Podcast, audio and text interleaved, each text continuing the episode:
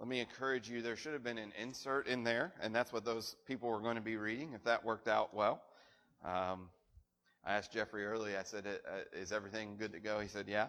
And and if something happens, it's just the Lord. Uh, and so, I think he was jinxing us there or something.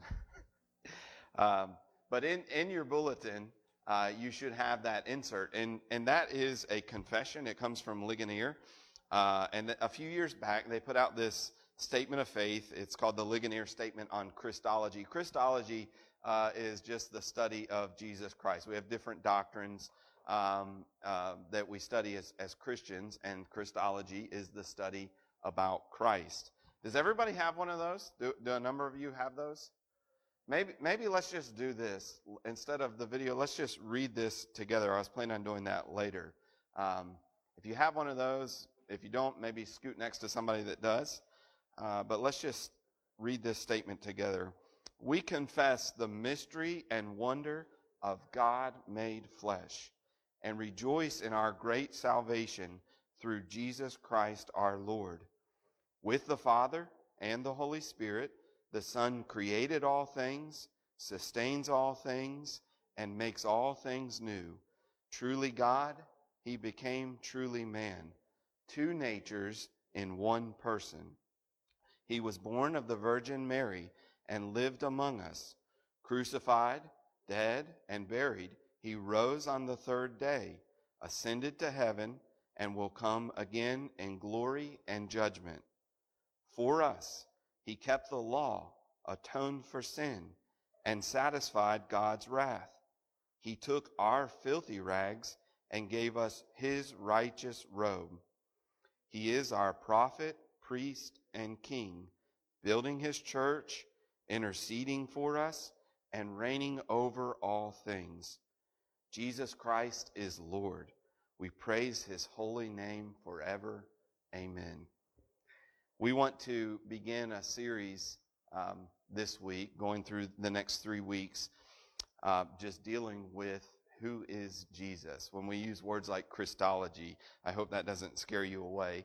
Uh, as I mentioned, it's just the study of, of who Jesus is. And and we as Christians, shouldn't we be able to answer that question, who is Jesus? You know, there, there really is a problem in modern Christianity. Many professing believers don't under, understand exactly what they're professing to believe. We, we say they're a professing believer, but, but oftentimes you, you would say, well, what are you professing? What is it that you're saying that you believe? Uh, and for many of us, uh, we would probably be deficient or, or we would struggle to clearly articulate what it is that we believe about Jesus Christ. Many claim Christianity without sufficiently understanding the truths that are essential and foundational for the faith. I think we're a little bit like the people that I used to watch uh, Jay Leno. And, and did, did maybe I'm, for some of you, that's like, makes me young. For others of you, uh, that makes me kind of old. Uh, but, but if you ever watch that, you, you might remember the segment that he did, jaywalking. And I loved that. Next to uh, my favorite segment was when he would read the headlines from newspapers that people would send in that were just absolutely hilarious. You think, how did somebody print that without not, not seeing that? Uh, but my second favorite segment that he would do was a recurring segment, uh, was that he would go around to people and just ask them really basic questions, maybe about science or math, or, or often he would ask them about sort of what's going on in the news and, and politics. And, and so many of these people would just be totally clueless. One of the things that he did, one that I watched here recently, he went around and, and he asked people uh, the questions, some of the questions that would be on sort of the exam if you were coming in to become a citizen of the United States. So really basic things about our system of government. He would even ask them like, who is the vice president? And people would just give him this blank stare. Like, I have no idea who the vice president is. They, they didn't know the basic understanding of, you know, we have a legislative branch and an executive branch and so forth.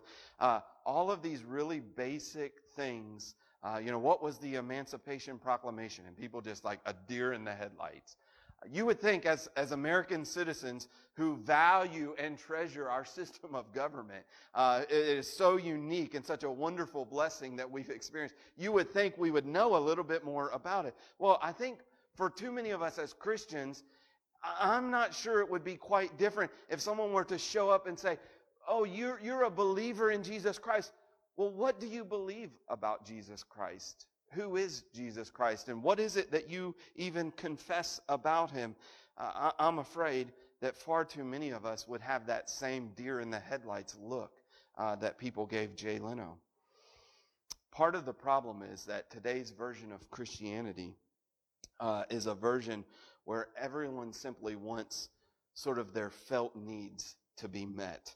Uh, everyone wants something that can really just be of sort of immediate practical usefulness. So, so in churches, a lot of times we, we fill our times together talking about, you know, here are seven tips for a good marriage. That's what everybody wants, right? You want a good marriage. And so we're just going to talk a lot about marriage or about finances or this or that or the other. And, and so often that it really is the focus is, is sort of a seeker sensitive version of Christianity uh, that, that everything is evaluated by the perceived needs of either unbelievers or immature believers.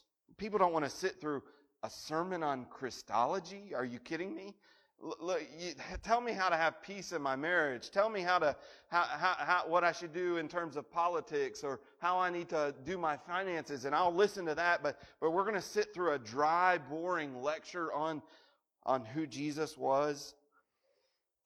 For a lot of people, they don't want that. One pretty famous pastor said this.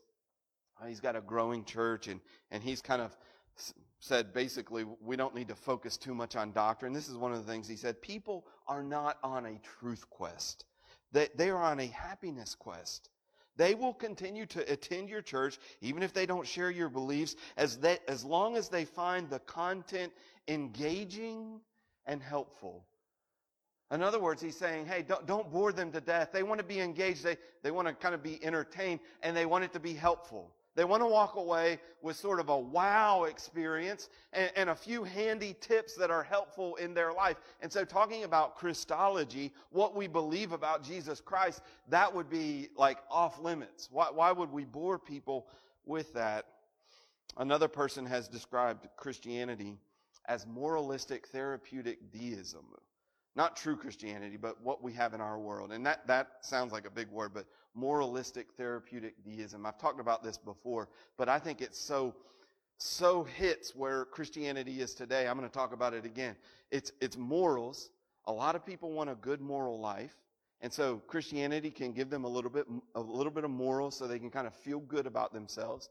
And then it's therapeutic, which means you kind of help me with my life, help me deal with my stuff, my marriage and children and, and so forth. So, so kind of give me a little bit of therapy here and then deism. Like, well, yeah, I believe in God. It's just this sort of bare belief in God without a lot of details, without a lot of doctrinal specificity. So, so give me my morals, help me with my life, and, and I believe in God. And that's, that's kind of the summation of a lot of Christianity today.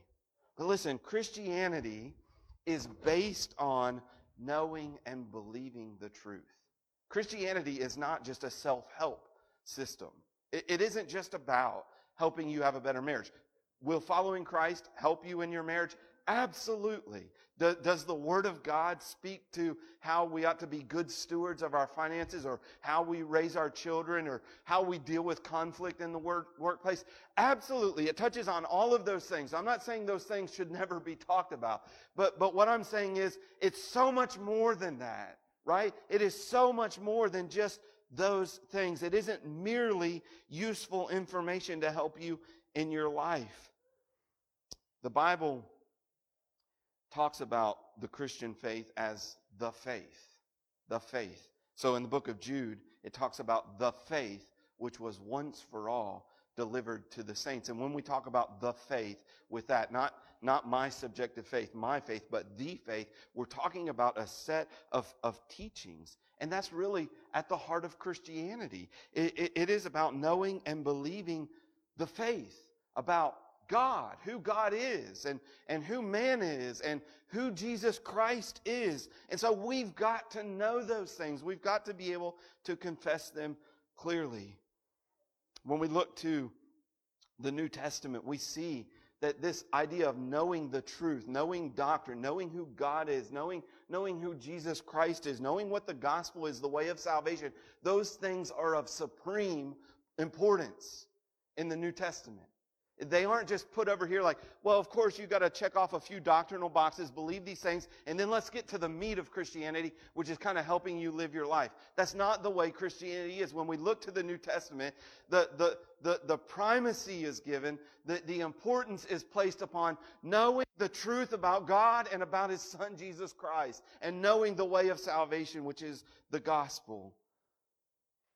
So when we look to the New Testament, we see Paul who writes to his sort of the, the one he had mentored, his son in the faith, Timothy, who was a pastor. One of the things that we find is that he repeatedly urges him to know and teach the truth. That was his obligation. Paul's, Paul's saying, this is what you need to do. You need to know and teach the truth. So in 2 Timothy 1.14, he says, by the Holy Spirit who dwells within us, Guard the good deposit that has been entrusted to you. Paul's writing to Timothy. He's saying, I've handed this truth off to you, the, the faith, these doctrines, what to believe. I've handed them off to you, Timothy. And now, by the Spirit of God that's in you, you need to guard those. You need to protect them. They are of supreme importance. And he warns Timothy about other people who don't teach the truth in 1 Timothy 6 3, he says, If anyone teaches a different doctrine and does not agree with the sound words of our Lord Jesus Christ and the teaching that accords with godliness, he is puffed up with conceit and understands nothing. Like if you get the doctrine wrong, if, if you leave and go away from the teaching about who Jesus is and who God is and so forth, listen, he says you're conceited and you don't understand anything. You've got it all wrong. So Paul warns Timothy about that. He says one of the qualifications of a pastor in Titus, when he's writing to Titus, he says a, a pastor, someone who desires that office, must hold firm the trustworthy word as taught, so that he may be able to give instruction in sound doctrine. The role of pastors is not to be a psychologist, and not, not, not to give self-help tips or, or to try to help you tweak your life a little bit so it'll go better. Not that any of those things is completely off, you know, what the, the scope of the Bible is, but the, the central part of it is that, that pastors would be able to give sound instruction or, or instruction rather in sound doctrine. And he warns in 2 Timothy, he warns about those who would no longer want to listen to teaching. He, he says that some people who profess to, to be Christians will come in the last days and they will have itching ears. They, they, they want, want to listen to sound doctrine. They won't have any concern for sound doctrine. I don't want to hear about the incarnation. I don't want to hear about the Trinity. I, I, don't want to hear about salvation by grace alone through faith alone. I'm not really interested in those things. I don't want to have those kinds of teachers. Instead, he says, people who are like that, who have these itching ears, will accumulate to themselves teachers to suit their own passions. Help me live my life to get what I want. I've got these passions, I've got these desires, and what I want out of church is, is just some, some instruction to help me get the things that I already want. Instead, Paul tells Timothy and, and Titus, and he would speak to us and say, No, no, no, that's not what it's about. It's not about your passions. There is truth. There is ultimate truth about God and about Jesus Christ that you must know, that you need to know. And that's the role and the job of the church and of pastors is to preach the truth in season and out of season, Paul tells Timothy. Uh, look, when people want to hear it, when, when they're longing to hear uh, sound doctrine, and when they don't want to listen at all, when they want to hear the, those teachers that suit their own passions, either way, the church needs to be a place that is proclaiming the truth about Jesus Christ. And really, Paul wasn't saying anything new with this emphasis on doctrine. All of that really comes from our Lord Jesus Christ, who took upon himself the name truth. Jesus said, I am the way and the truth. Jesus is a person, but he's the truth personified. He is to be believed. And when he gave his disciples their job until the end of the age, do you know what he said for them to do? He said for them to go and make disciples. And how do you make disciples? Teach them, teach them, teach them to observe all that I have commanded. Not, not teach them how to tweak their marriage a little bit. Not, not, not give them some helpful principles for how to, uh, how to raise their children or things like that. And, and again, I'm not saying that the Bible doesn't speak to those things at all, but that isn't the center of it. He says, teach them to observe all that I have commanded you. And listen, this morning, the teaching about Jesus' identity is one of the most important doctrines we can confess. The teaching about who Jesus was, as I've said earlier, Christology, is one of the most important doctrines that we confess. If we as Christians cannot rightly and faithfully confess Jesus Christ, then we have nothing. Like if someone says, Who is Jesus? and you don't know what to say, that's a big problem. That's a bigger problem than Americans who don't know about our bicameral legislature, right? That, that's a huge problem. That's a, that's a problem with eternal consequences, right? If we as Christians cannot rightly and faithfully confess Jesus Christ, then we have nothing. If you have 10 tips about a better marriage or seven principles to guide your finances, but you cannot clearly express who Jesus is, then we are failing as a church. Think about the Gospels. I hope you've read the Gospels, and if you have, one of the things that you would notice about the Gospels is that the, the entire conflict revolves around this question. The entire conflict in that narrative, right? Every narrative has some sort of conflict. What's the conflict in the Gospel? It is the identity of Jesus. Who is Jesus? I mean, that's what it's all about, right? Jesus makes these, these big time claims about his identity and his authority and where he came from and so forth and so on. And, and there are people, some of them believe the truth about his identity and some people reject him. And ultimately, what is it that leads to his crucifixion? What leads to his crucifixion is that these religious people say, look, you're claiming something about yourself that isn't true. You're claiming that you're God in the flesh. You're claiming to be equal with God. And therefore, they, they crucified him. The entire narrative revolves around that. John said in his gospel, John 20, verse 31, he tells us why he wrote his gospel. He says, But these things are written so that you may believe that Jesus is the Christ, the Son of God, and that by believing you may have life in his name. So listen, this morning, the question that Jesus asked Peter in Matthew chapter 16 is one of the most important, if not the most important question that you that you're going to have to answer, that you need to answer. And the question is this, who do men say that I am? You remember when, when Jesus asked Peter that? Who do men say that I am? Peter said, well, some people say you're John the Baptist, some think that you're Elijah, and so forth. And then he asked Peter, but, but who do you say that I am? Who do you say that I am? And Peter says to Jesus, he responds, You are the Christ, the Son of the living God. And Jesus says, You're right, and, and, and blessed are you, for flesh and blood has not revealed this to you, but my Father who is in heaven.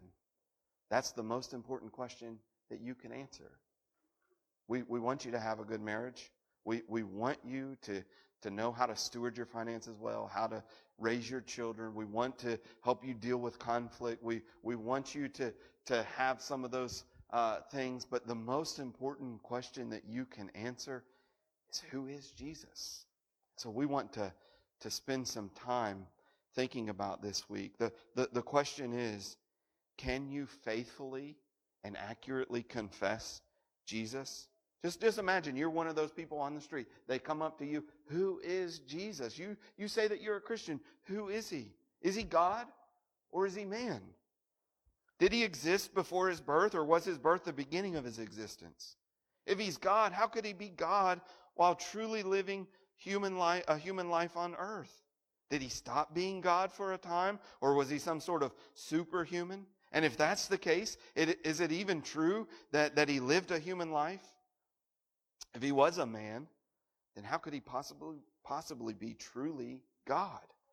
God is omnipotent, but Jesus got, got tired, right? God is omnipresent, but Jesus was in, in, in a single place. God is holy, but Jesus lived in a sinful world. How could both God and man be united in a single person? Wouldn't one sort of override the other? And that's where so many people are, right? They, they either think about Jesus as sort of God walking around here on earth, just, just doing uh, uh, whatever he pleased, or, or others kind of just think of him exclusively as a man and, and, and miss his deity.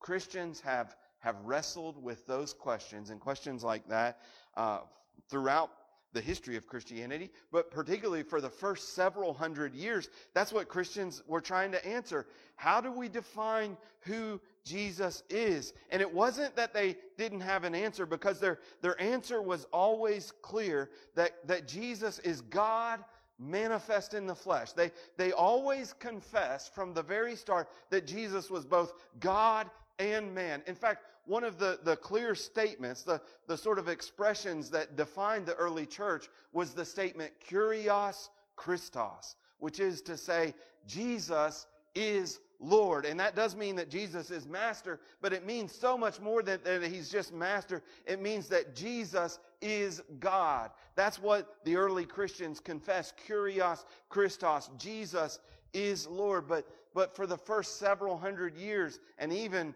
beyond that really throughout the throughout church history there have been challenges to that new challenges uh, to that simple answer that required them to go back and, and seek to, to dig a little bit deeper uh, into ways and, and understand what that did mean and, and what that simple confession did not mean. And I think it's important for us as Christians to have some sense of idea of what that means that Jesus was fully God and fully man, that he was truly God truly man. Now, I'm not suggesting here that we should expect every Christian, for every Christian person, to be able to work out in detail all the nuances of the incarnation, like the, the hypostatic union and perichoresis or communicatio idiomatum.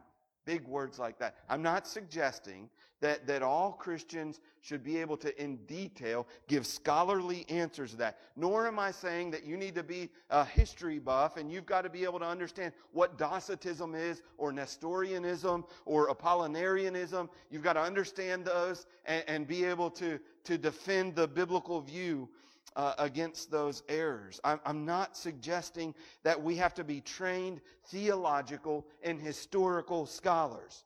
But what I am suggesting this morning is that we, as followers of Jesus Christ, should be able to and must be able to confess in a basic yet clear and faithful way who Jesus is. Can you do that? Can you confess?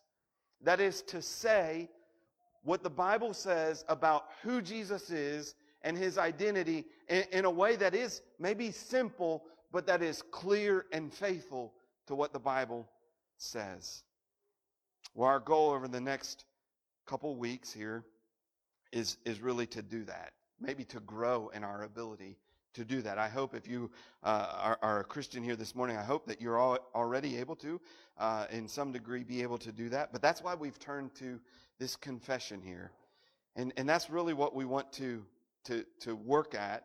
And we're going to be looking at John uh, primarily this morning, but but I want to use this confession as, as sort of a, a basis for that. It says this We confess, if you have it before you, we confess the mystery and wonder of God made flesh. That, that little simple statement there is, is really at the heart of it. We, we confess, that is to acknowledge the truthfulness and to say what the Bible says. We, we confess that God was made flesh. That's what, what we believe about Jesus Christ. And later on in the second stanza there, it, it says that he was truly God. He became truly man. He was everything that makes God God. The Son was God in every way. And everything that makes man, man, humanity, Jesus was that. And that's what we confess. Truly God. He became truly man. 1 Timothy 3:16 Paul says, "Great indeed we confess is the mystery of godliness. God was manifest in the flesh." That's the, our confession. God was manifest in the flesh, and that's where that confession is getting uh, that that phraseology there. In the in the epistle of 1 John chapter 4, he says this, "By this you know the spirit of God.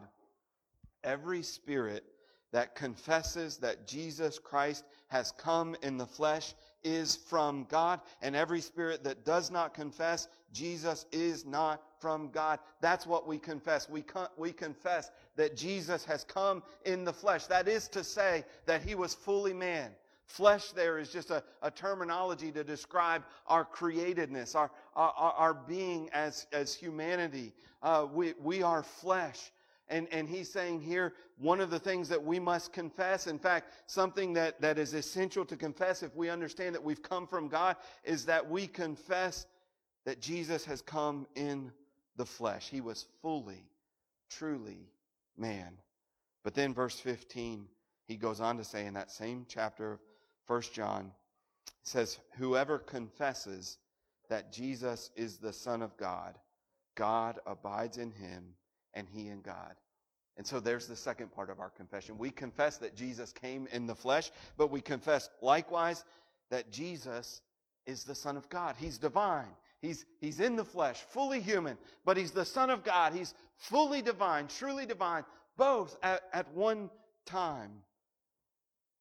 And so that's our goal here is, is to learn more accurately and more faithfully to be able to confess that. But notice, it doesn't say just to confess in that first stanza. It says, We confess the mystery and wonder of God made flesh and rejoice in our great salvation through Jesus Christ our Lord. Our goal in this is not just so that we can grow in our understanding, so, so that we can just be a little more heady, a little more knowledgeable, so that we could feel good about ourselves in the case that somebody did come up to us and we would have all the right answers to be able to describe who Jesus is. No, no, no.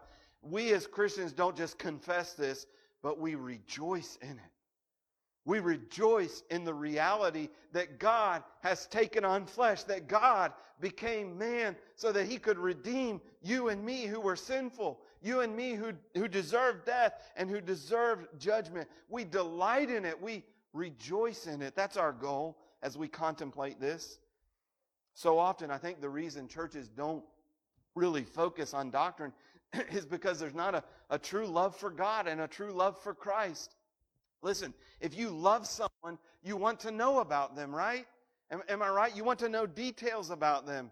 And, and, if you truly know the Lord and you love the, the Son, Jesus Christ, if you love Him, you're going to want to know about Him. If you don't really care about God, then you're going to want to know these other things that can help you, things that suit your own passions. I don't care about God. Don't, don't spend time talking about Trinity. Don't, don't spend time talking about the Son being God. Amen. I'm not really that concerned about it. I'm concerned about the things that suit my own passions.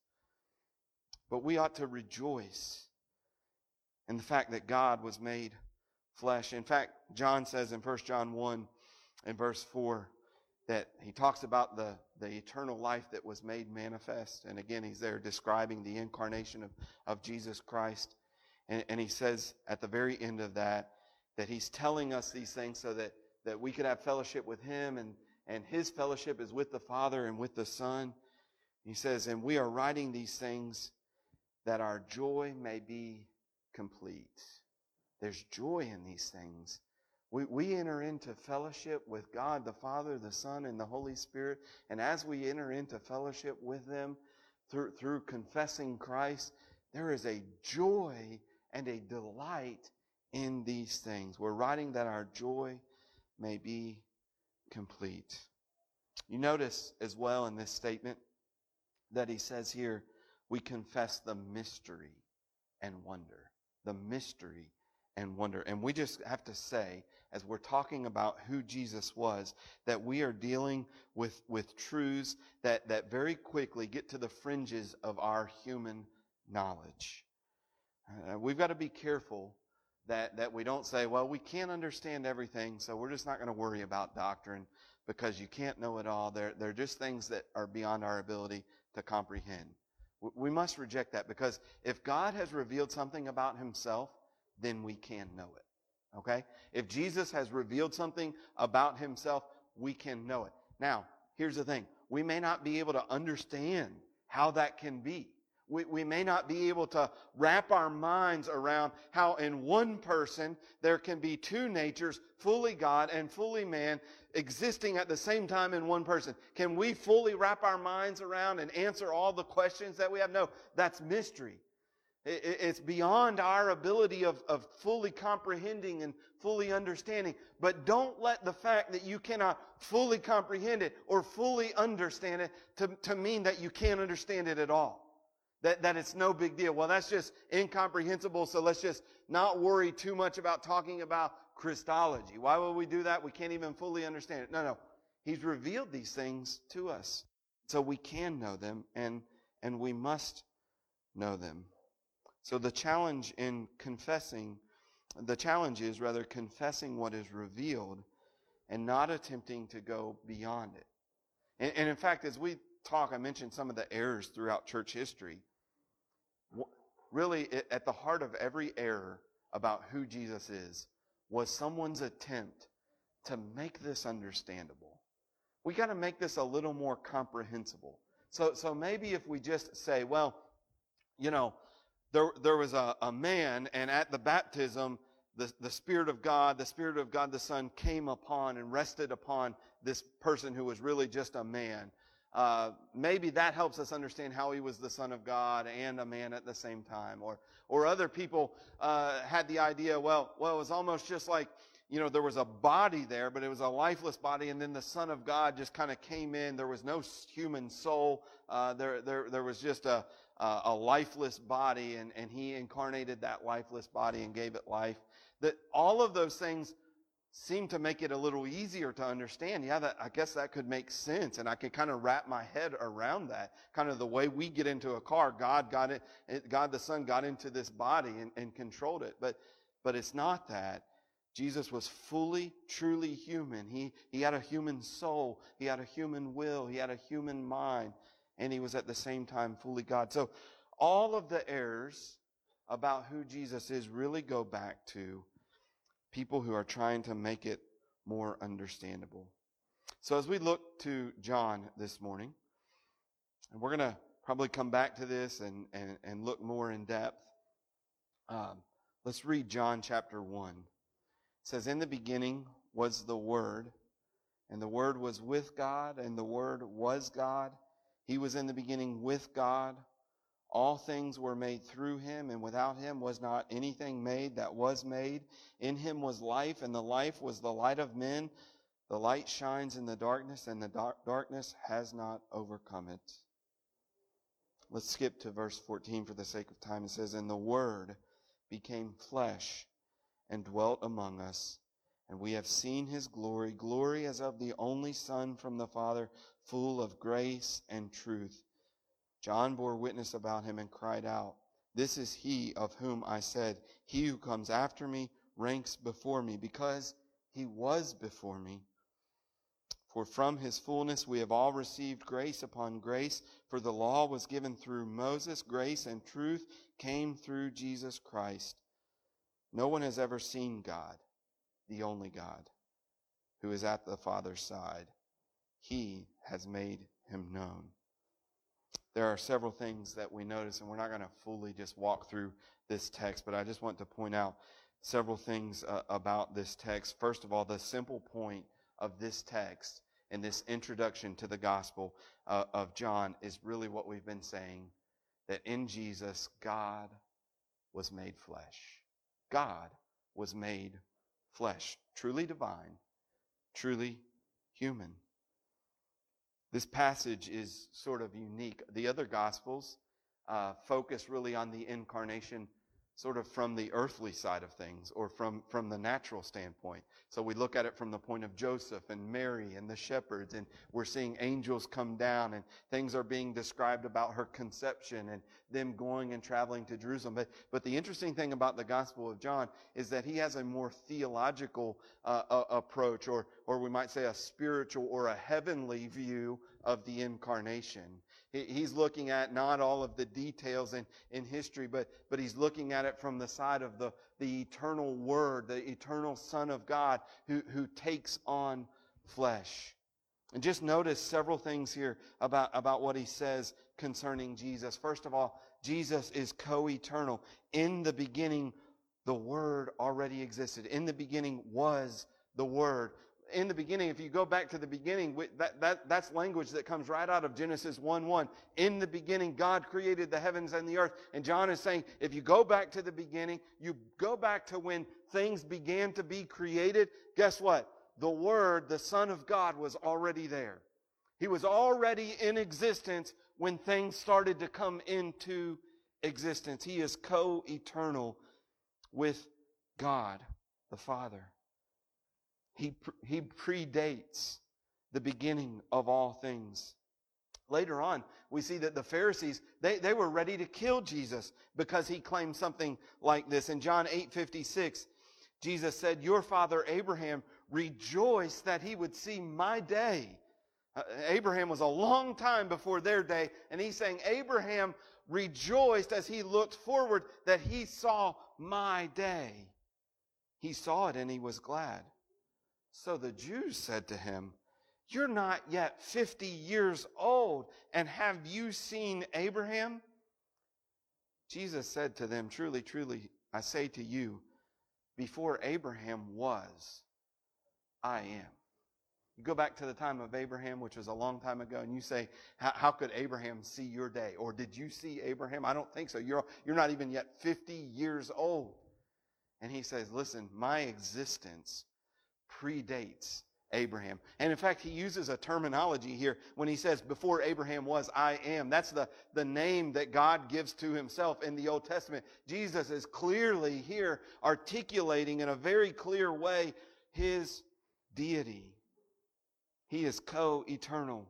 Jesus is not only co eternal, but he is co equal with the Father. Notice again in verse 1 In the beginning was the Word, the Word was with God, and the Word was God. He is co equal. The Word was with God. B.B. Warfield says about this passage, he says, It is not merely coexistence with God that is asserted as two beings standing side by side. And he goes on to say, What is suggested is an active relationship of communion. Listen, the one who was eternally with the Father and, and had this kind of fellowship with the Father, the, per, the one who is like that is equal with God. And this is why uh, Jesus can say in John 5:18, it says that the, the Jews were seeking all the more to kill him because not only was he breaking the Sabbath, but he was even calling God his own Father, making himself equal with God. Jesus is truly divine. divine. He's co-eternal. He is co-equal. And as co-equal, we see that he's also the co-creator. That in verses 3 and 4, it, it tells us that this word, the Son of God, in, in verse number 3, all things were made through him, and without him was not anything made that was made. Listen, all throughout the Bible, it is clear God is the one who created. You, you ask any, any Old Testament person who's a person of faith, they say, God created the world. And now here John is saying that this word that was in the beginning with the Father and, and had fellowship and communion with the Father, who was equal with the Father, is also a co-creator with the Father. You see, he's equal with the Father. He's co-eternal. He is co-equal. And he is consubstantial. Consubstantial. There, there's a big word for you, but, but essentially that just means of the same substance, the very same substance. That was one of the, the great debates in the early church. Are, are we just saying here that, that Jesus was, was a God like God, that he was another God, that he was a God of, of similar substance, the things that make God God. Jesus, the Son, was, was like that. He was another God. And, and, and the church clearly and decisively came to understand based on what Jesus said about himself. No, no, he's not just of a similar substance. He's not just another being who is like God, but that he is the very same substance. He is God. The word is homoousios. He's of the very same substance. He is very God of very God. And that's what we see again in our confession. Truly God. He became truly man. Everything that makes God God, the Son, the Word, was as well. In verse 1, we see this very clearly, don't we? In the beginning was the Word. There's his eternality. The Word was with God, his equality with God. But then notice here, the Word was God. The Word was God. He, he's one with the Father. He, he is God. There, there's this distinction. He's with, with God, but then at the same time, there's this, this identity with the Father. He's, he was God. He is here, even the, the term, the idea of him being the Word is the idea that he's the self-expression of God. When we speak, we're revealing ourselves. And Jesus, all, or God, all throughout the Old Testament is revealing himself. He's speaking, he's speaking, he's speaking. But now he, we have a word who is personified. We, we have God speaking and revealing himself in a personal way. This is why the writer of Hebrews, which we looked at, could say that the Son is the radiance of the glory of God, the exact imprint of his nature. You, see, my children are like me in very many ways. They share some of my DNA. They, they maybe look like me. Uh, unfortunately, sometimes they act like me. Again, unfortunate. Uh, but but they, they are like me in very many ways, but they are not the exact imprint of my nature. There's distinction. But when it comes to the Son, to the Word, He's of the exact substance, of the same substance. He's the exact imprint of the nature of God. And God has revealed himself through the Son. You see this as well in verse 18. In verses 17 and 18 of our text, he says, For the law was given through Moses, grace and truth came through Jesus Christ. No one has ever seen God. The only, the only God who is at the Father's side, he has made him known. That, that word there, to make him known is a word that means to interpret or to, to exegete. And, and, and so Jesus is the perfect interpreta- interpretation. He is the perfect explanation of God. Do you want to know what God is? God is like? Look to Jesus Christ. He's the perfect explanation of, of God. He is consubstantial. So the question this morning for us is do we confess this and do we rejoice in this. If, if you're lost here this morning, if you've never believed in Jesus Christ, I would invite you to, to confess this, that Jesus is the Son of God, that He's truly God and, and truly man. We recognize from John chapter 6 that making that kind of confession can only come about when God does a work in your heart. No, no one can believe in Jesus unless the, the, the Father draws him. Jesus tells us in John 6 44.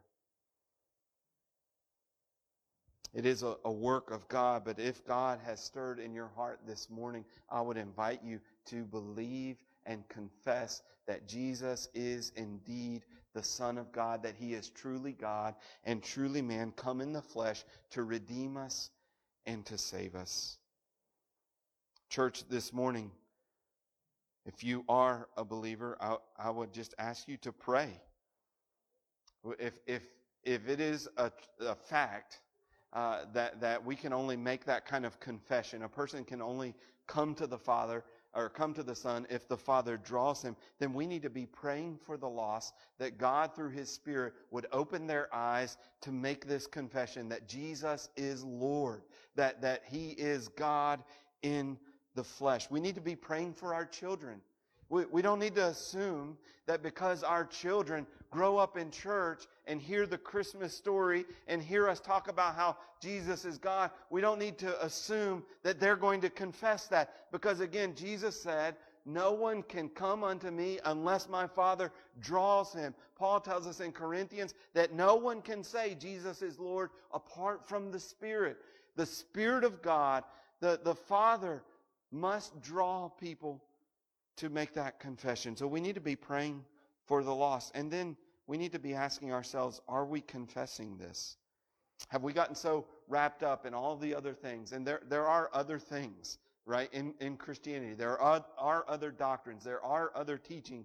But, but one of the things that we see about the early church that was so compelling is that they had this singular message that Jesus is Lord. And sometimes I think we get so distracted with so many other things. And what a wonderful time Christmas is where, where we kind of come back to this truth again and again. It, it's just a reminder, and we need to be brought back to it again, that that's what we confess. That's what unites us. That's what draws all of us together here this morning is that we confess Jesus is Lord, that He is God in the flesh who is our Redeemer and our Savior. We need to keep the main thing, the main thing. And we need to confess that to the world. Yes, the Spirit of God must open people's eyes to make that confession and to believe that Jesus is really God in the flesh. But listen, they need to hear that confession from us. Do, people in your workplaces, do your, do your family members know that you believe Jesus is God in the flesh? Do, do they know that? That's what they've got to know. That, that's, that's central to the gospel. They, they may know about your political preferences. They may know that you're conservative, that you try to get, live a good life, that you go to church, that you give in the offering. They, they may know all kinds of things about you. But listen, the most important thing that they can know is that you confess Jesus is Lord and that He's your Savior. Are you clear about that in your life? And then I would just invite us, we should rejoice in this. We, we should rejoice because this truth is amazing. Isn't it amazing? If you believe this, if you believe the Word of God, that God came in the flesh, what, what wonder and that's the word that's used in the confession. What an amazing thing that the God who is the creator of all things, who existed before creation and who made everything that is created, then entered into creation to redeem you and me. What an amazing, amazing reality. It's such an amazing thing. That, that was part of the problem why the people couldn't receive him in Jesus' own day. You're saying here, you, this man who's talking to us right now, that you existed before Abraham? What an amazing thing to think about. It truly is an amazing thing. We ought to rejoice in it. We should rejoice in it because it speaks of God's love for us. John 3:16 is so clear that God so loved the world that he gave his only begotten son.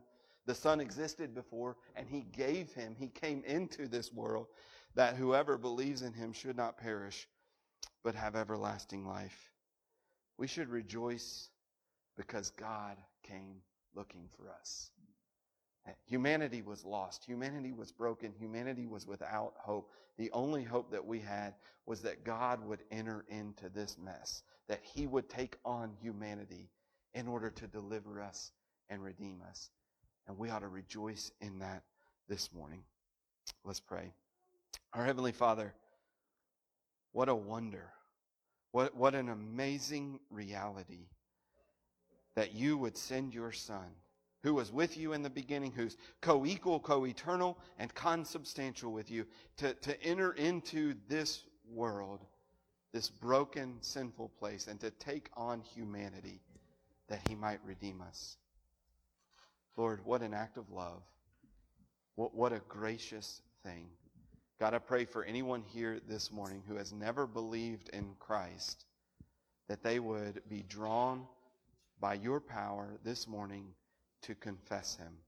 That through your Holy Spirit, they would be able to declare today, for the first time, Jesus is Lord. God, for the rest of us who, who are well acquainted with this, Lord, would you once again stir our delight in this truth? Sometimes these things which are so amazing and so filled with wonder and, beauty just become commonplace in our mind, and they should never be such. God, would you stir our affections to delight and to rejoice in this confession that Jesus is Lord, that God was made flesh. We pray this in Christ's name. Amen.